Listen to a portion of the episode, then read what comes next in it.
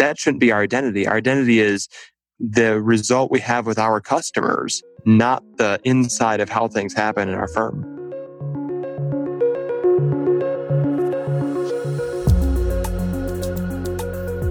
And here we go with episode 71 of Future Proof.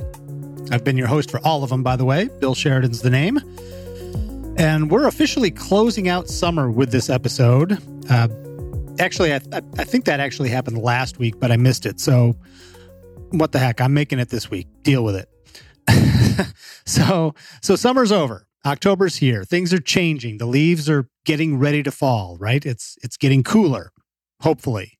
I mean, I usually look at September as the end of summer, but September was damned hot. I mean, pretty much 90 degrees every day where I am. That's St. Louis, by the way. Uh, not your typical September. But then again, weather wise, there is no typical anymore. We are in uncharted territory, my friends. But but that's the state of our world today, isn't it? And not just when it comes to the weather. Change change is the new normal, and that can be an uncomfortable thing, especially especially for CPAs. But for those who are ready to embrace it, to adapt a more nimble and flexible mindset. There's a lot of opportunity just waiting to be taken advantage of. The question is, how how do we do that? How do we start embracing flexibility and fluidity as competitive advantages? How do we start thinking about transforming our very business models so that we'll remain relevant in a changing and complex world? Those those things aren't baked into our DNA, are they? Uh, but here to help us figure it all out is Will Hill. Will is the tax professionals advisory product manager for Thomson Reuters. He's been with TR for more than 18 years. He's been twice included on CPA practice, practice advisors 40 under 40 list. And he's an innovator with TR's Practice Forward service offering, which is focused on helping firms make the transition to having client relationships that are centered on advisory services. And that is a pretty big change in and of itself. And yes, client advisory services plays a big role in this conversation. So just fair warning. And we'll get to that conversation here in just a minute. First, let me tell you that this week's show is sponsored by the Business Learning Institute, which delivers competency based curriculum, courses, content, and community to maximize career trajectories and grow intellectual capital for organizational and executive leadership. Hundreds of courses by dozens of instructors and unlimited customization.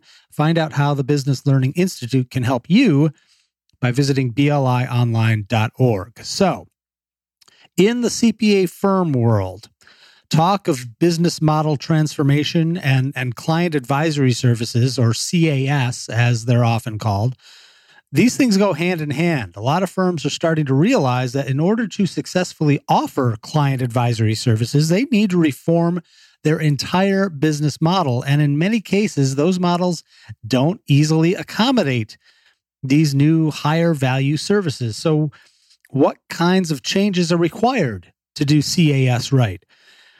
Well, a recent article in Accounting Today offers some ideas. It's titled Inside CAS Promises and Pitfalls. And the article featured Accounting Today editor Dan Hood interviewing some cutting edge practitioners and firm leaders and industry experts to shed some light on the opportunities and potential landmines that client advisory services offer the profession. And this passage caught my eye. Hood asked the panelists what pitfalls should firms be aware of when they're launching or transitioning to a CAS practice? Here's what they said uh, Hitendra Patil, uh, director of customer success at AccountantsWorld, and by the way, a previous guest on this podcast, he said, one such pitfall is, quote, expecting CAS to be an add on to existing ways of working. He said, quote, CAS can fundamentally change some of your current internal processes. It means your people have to learn some new ways and unlearn something that they did for years. It, it is an addition and a modification, but also a deletion of some of your processes. Your people will also need to learn the new components that you may need to add to your technology stack. End quote. And Kenji Kuramoto, CEO and founder of Acuity, he had this to say. He said, quote, the biggest mistake I see firms make when starting a CAS practice is not understanding that the cadence of CAS services is entirely different than the traditional service lines within CPA firms. CAS work is often performed on a weekly, if not daily, basis. I've yet to see a firm successfully launch a CAS practice by staffing it with tax staff who are out of their traditional busy season times. Using this approach, you may gain a few clients in the summer, but you'll likely lose them and burn bridges with clients come tax season when the same staff have to up their utilization for tax work. Using a dedicated team for CAS is essential. End quote. And Liz Mason, CEO of High Rock Accounting, she had this to say. She said, quote, providing CAS for hourly rates rather is always a bad idea. Try to price your engagements based on the percentage of a full-time equivalent salary. It gives you a good base for clients to respect the value of what you are doing for them and respect you more for it. And then there's this from Michael Cerami, uh, Vice President of Marketing and Alliances at CPA.com. He said this quote, firms need to assess workflows and processes that optimize the technology. Sometimes this means turning your business model on its head, and practitioners don't like to take a departure from what's familiar to them. So, the change management component can be the real challenge. Objectively assess your firm's strengths and weaknesses first, and then develop a, a solid strategy, rather, for the type of CAS, CAS offering you want to put in place. We've developed a lot of resources to help firms make this transition because it's critical. End quote. So, there it is. In a world of exponential change, making just one change to your service offerings offering client advisory services, for instance, can mean wholesale changes for the entire firm and its business model. And that's that's hard stuff to come to grips with. But that's where my guest this week, Will Hill, comes in. Will and I talked about how a tradition based profession like accounting and finance gets started down the path toward business model transformation. And we also talked about some logical first steps toward implementing client advisory services as well. So this is a this is a great conversation with some real practical real world advice for making changes that many accounting and finance pros might find a bit uncomfortable. So let's get comfortable with those changes, shall we? Here then is Will Hill.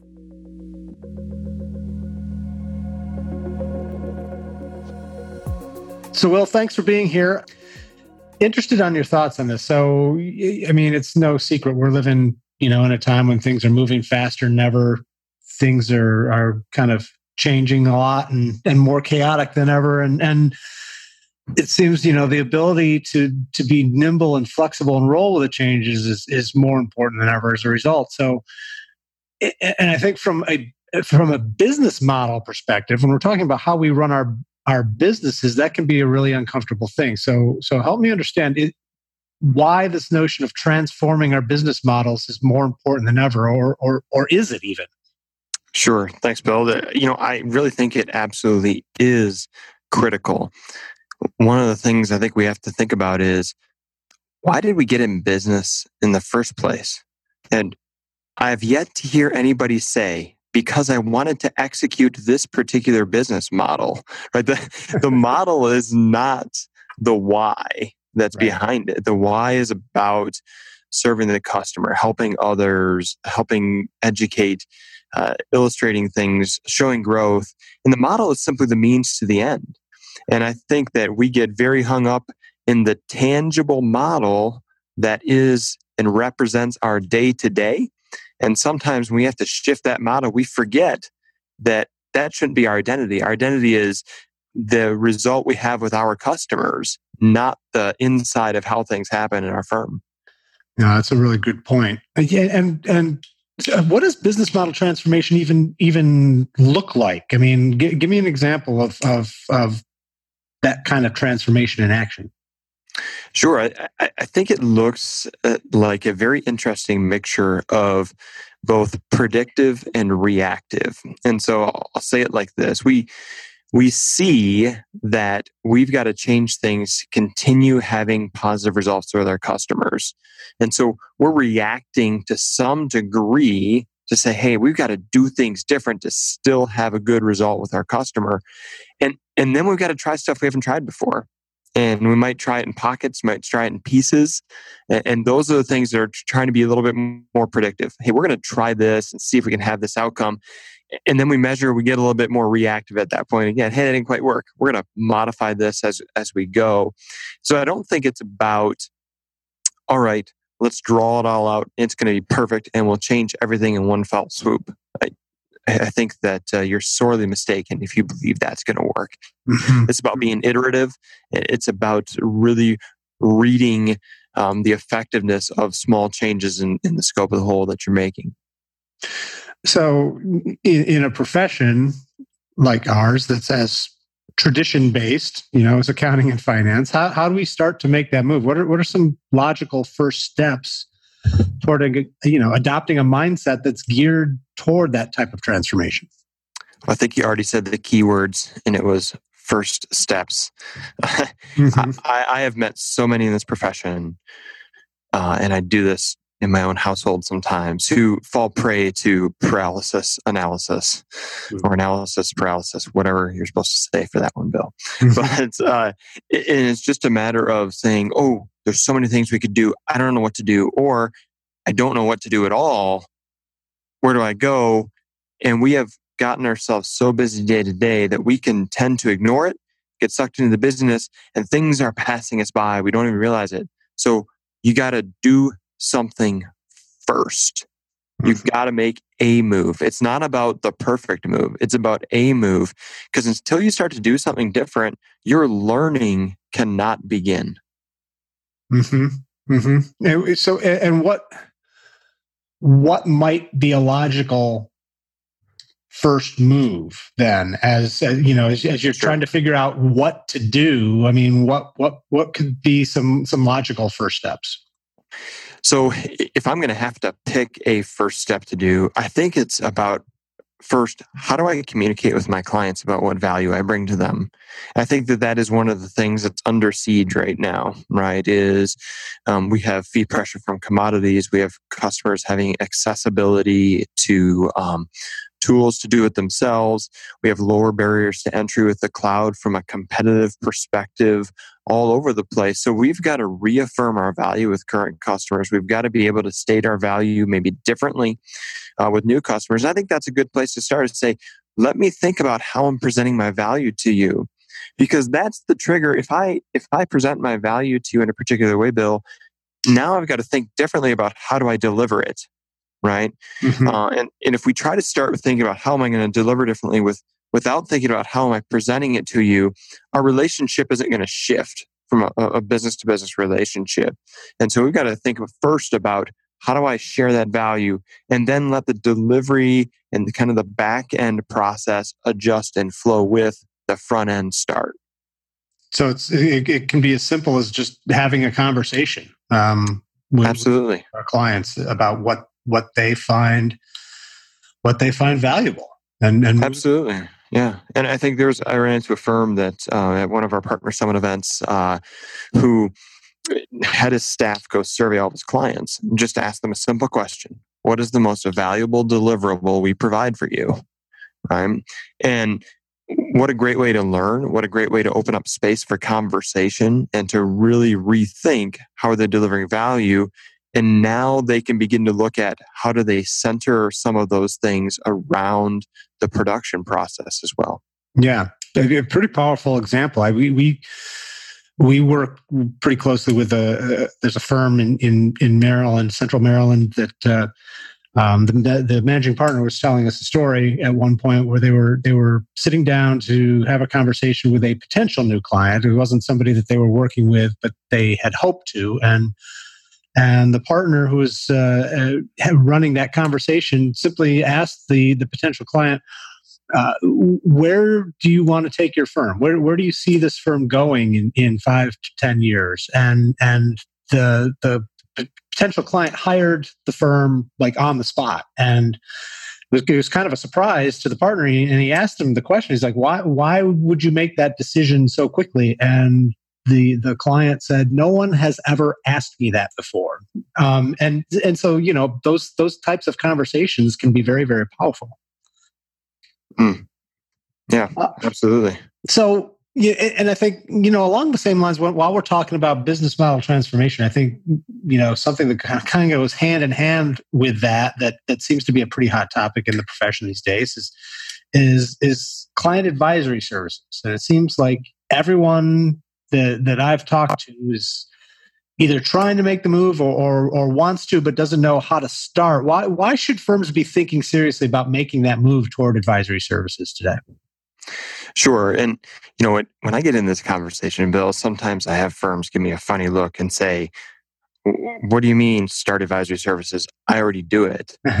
and, eh, eh, and that's when I start to think about, but what is the center of your relationship with your customers? And historically, the center is around compliance work and advisory stuff. Stuff's very technical term. Careful when you use that one. Is an offshoot of the compliance work, mm-hmm. and I believe that the future is the inversion of that, to where um, the center is around the advisory nature of the relationship. And the compliance work is simply an outgrowth of that that goes to help make sure we're able to get the benefit of the advisory service. And so I think that that is that is a critical piece. Clients want to be engaged about their trajectory, not about their transaction. And that's why your example you gave about the prospect hiring the firm on the spot, that's why they want to be engaged because of a trajectory, because of a path that they're going. I think firms are, are aware and younger business owners are willing to say, I don't know enough about that. I, I know I need to bring in partners around me to help my business go. So they're willing to give uh, leading control and freedom to their partners to help make their business go. And accounting firms are one of those. And so few accounting firms are out there taking the lead on that, going, we're here about your trajectory of where your business is going, how it's going to achieve the goals that you as the business owner want it to achieve for you. So let's look at that. What does that mean? You know, oh, you're going to incorporate? Sounds good. What's your exit strategy later? Right? That's that's not a normal conversation, but it sets a tone for the relationship that says whatever compliance services come up, those are not why we're here. We're here to help you achieve your goals, and the compliance services are there to reinforce and to make sure that we're able to sustain the impact. And, you know, and it, and it strikes me that that um, new technologies that that everyone seems to be talking about these days uh, uh, goes hand in hand with this conversation. W- would you agree? I mean, they, those those technologies might help us automate a lot of that compliance work so that we have the capacity to to do these kind of higher value services for our clients. Yes, absolutely. And, and in an industry that has struggled for years to attract new, highly technical accounting talent um, that battles, uh, especially in the small end, to retain their talent. And, and although that's becoming a, a larger uh, battle in the large firm segment as well, but we have to look at things differently. And if we're going to put through production we've got to look to technology to help drive some of that production, to help maybe surface the opportunities for advisory services. As I talk to firms about advisory, one of the things I hear from them is how do I know what opportunities I should put in front of my different customers?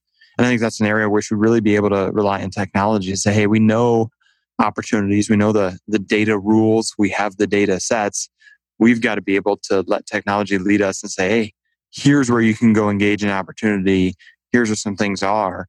So I think that that's a key part of technology. I think it's also important to remember that our customers are aware of technological advancement as well. And their expectation is that we're using it and we're using it well. Mm-hmm. And they're not going to really know that uh, on their own independently or state that. But I think that that's just an assumption is that they hear a lot about AI, they hear a lot about financial tech that sits out there and go, well, we assume you've got the technology to make these things work quickly and well, and you're going to be in front for us. So, while unspoken, I think it's a common expectation of our customers. Uh, uh I'm kind of curious among the firms that you, that, that you work with. Um, what are you seeing as, as like best practices in this area of, of advisory services? Who, who's who's doing what really really well?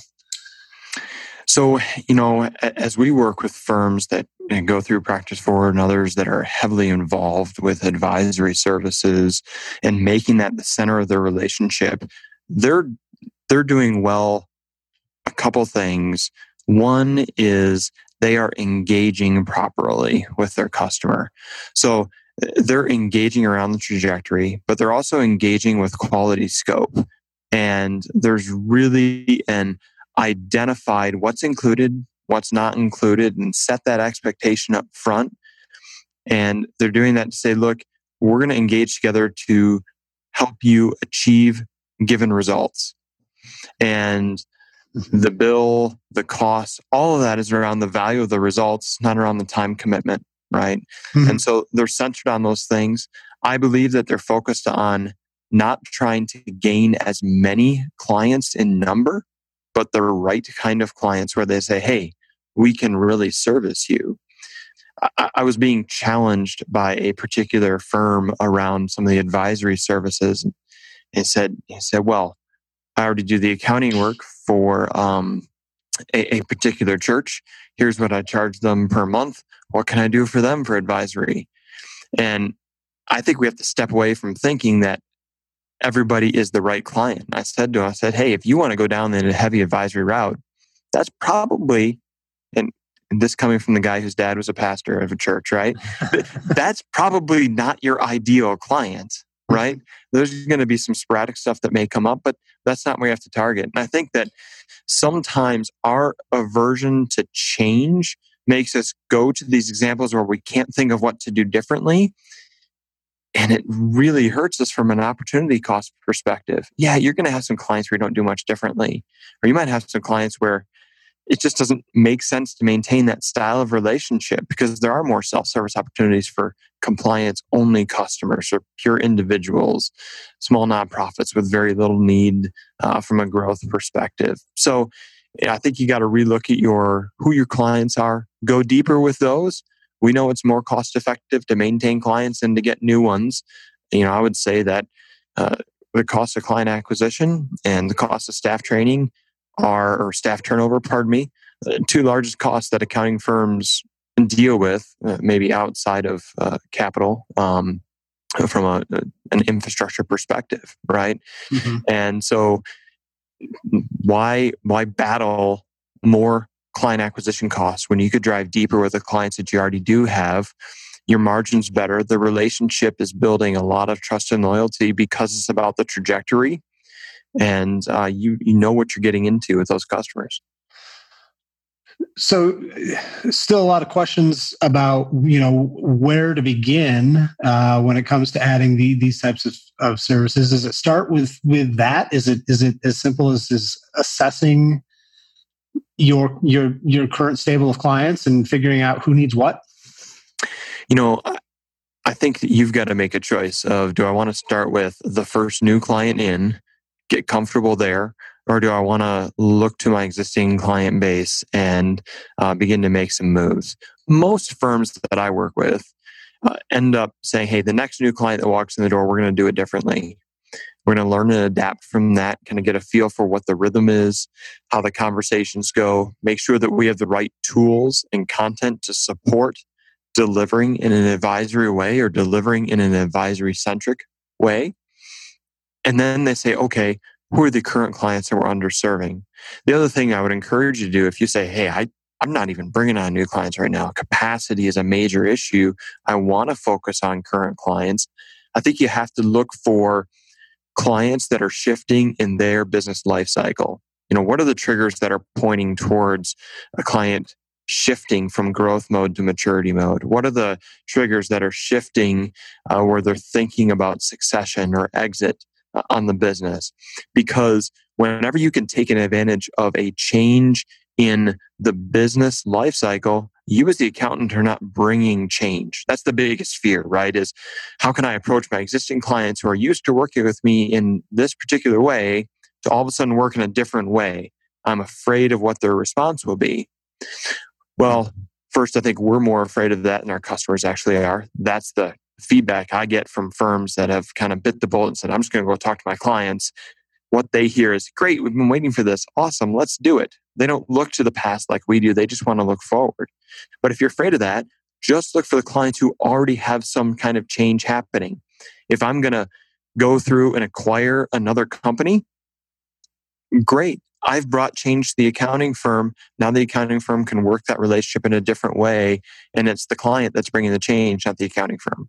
Mm-hmm, mm-hmm. Um, are there any kind of like non-traditional skills or competencies we're going to have to master in order to to provide these types of services? Well, yes, with the caveat of this is non traditional in the accounting industry, and that would be the skill of relating to clients. um, so, uh, and and we we paint with broad strokes. That's probably unfair, but I think we really have to look at how do we communicate well with clients, and if we're going to engage around a trajectory, we have to cast value differently. We have to paint the future and, and, talk about those things. We have to listen in a more unique way than we have before. We we can't keep listening for numbers.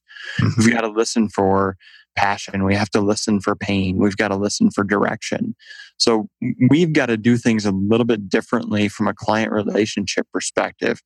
And I think that's good news from a struggling with talent mindset as well. And say, hey, if I've got to listen and work, focus on client relationships, most firms, the folks that are really great at cranking out complex tax returns, financial statement stuff that goes on, those are not necessarily going to always be the top ones of really relating to customers and building those relationships, uh, managing projects internally at the firm to see where things go. So that kind of skill differential gives us opportunity to look for talent in different places, not in the same old place.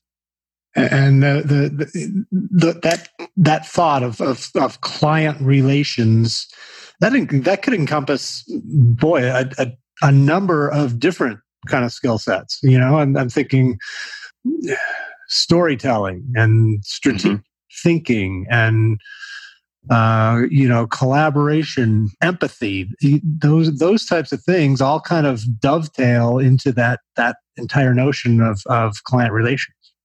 Yeah, absolutely. We should write a book together, Bill, The Empathetic Accountant. uh, bestseller. I can see it already. Yes. Um, given, uh, I'm kind of curious, Will. Uh, put you know to, to put on your your uh, your your future uh, futurist hat here for a second. And given the exponential pace of of change these days, I'm curious what you think the future of this profession looks like. So I think the future is an exciting one, and um, I've never been one that says, "Oh, change is coming. What will we do?" It is, "Hey, change is coming. Where's the opportunity?" Mm-hmm. Right, and some of that is a life mindset, but that's really a choice as well. And I think that if you look at the future of the profession, I already mentioned that businesses know where their expertise is and is not. And there's more willingness to partner than ever before, I believe, in the business community. If you look at um, Doblin's model of innovation, partnership is one of those that stands out. And, and I think that small businesses, even large businesses, really accept that and say, hey, there's good things that we can do together that are better than if we did it ourselves. And I think that accounting firms have to recognize that they are going to be one of those partners to other businesses. And so, you know, we got to position that from a, again, long term relationship standpoint and not a, I will get your forms done perspective. Mm-hmm. Uh, and, and I, so I think the future is around partnership with business. And if that's going to be successful for you in the future, then you have to position your value that way. And that's where I think it starts with that next new client. How are you going to position your value? How do you talk about what you provide? How do you listen and set an early on relationship tone, even in the prospecting stage? We got to form new muscle memory. It can't be, we do good taxes, you know, we do poor English and good taxes, apparently. um, you know, it, it, it can't be about that. I think more than ever, prospects have an assumption. Yeah, you work in an accounting firm. Of course, you know how to do taxes. You don't have to prove it to me. You don't have to hang 12 degrees in the wall. I believe you because I've already checked out some references. I've looked at your website before I showed up here. So I believe you can actually do the job. Now I want to find out if you're the right one to do the job. And the right mm-hmm. one is about the relationship. It's about the trajectory. It's about the path. It's not about the skill. And what we what do we need to start doing now to kind of position ourselves to to be that type of advisor going forward? Um, a, a couple things. One, I think you have to increase the transparency internally in the firm. Um, and, and, this has been a bit of a soapbox I've been on one on one with firms whenever I have the chance to, is that as you continue to change and adopt and move forward, firms who are more transparent with what's happening have a better chance of success and change and have a better chance to leverage change for their benefit as opposed to just surviving it. So I think that's one of the things is we have to be transparent. And if we're going to be about the trajectory of a client, about the uh, long-term relationship, then there has to be a better sharing of the client story in the firm. Everyone that touches the client data has to know what context they're operating under for that client. Are they in growth mode? Are they looking to sell their business in a little while? So we're not trying to minimize tax. We're trying to, you know, maximize income, um, whatever it may be in terms of where we're trying to take that one. So I think that increased transparency in a firm is a key part of that transition. And again, just how are you positioning your value? It might be a great time to look at your website, right? Mm-hmm. What what is the first thing that you talk about? Yeah. Most most of the tax and accounting firms is purely the compliance services that sit out there. And yet prospects are looking at the website before they show up to make sure they're legitimate. And if that's all you're touting, you've got an uphill battle uh, when it comes to positioning your value differently during those prospect meetings, right? So I think that um, that's something that you ought to take a look at as well. Mm-hmm. Well, Will, thanks for the time and, and for the insights. Some really some really great ideas there, and uh, uh, looking forward to continuing the conversation with you. Th- thanks for your time. All right, I appreciate it, Bill. That was Will Hill, the tax professionals advisory product manager for Thomson Reuters. To learn more, you can visit thomsonreuters.com slash tax dash accounting. Also, Will has written a terrific blog post about all of this. It's called Don't Underestimate the Value of CPA Advisory Services. You can find it at j.mp slash CPA advisory. And hey, before I forget, we've you know we've been doing this podcast for about a year and a half now, and so far I've been making all the decisions about who I'll be talking to on a week by week basis, which quite frankly is just a little selfish of me.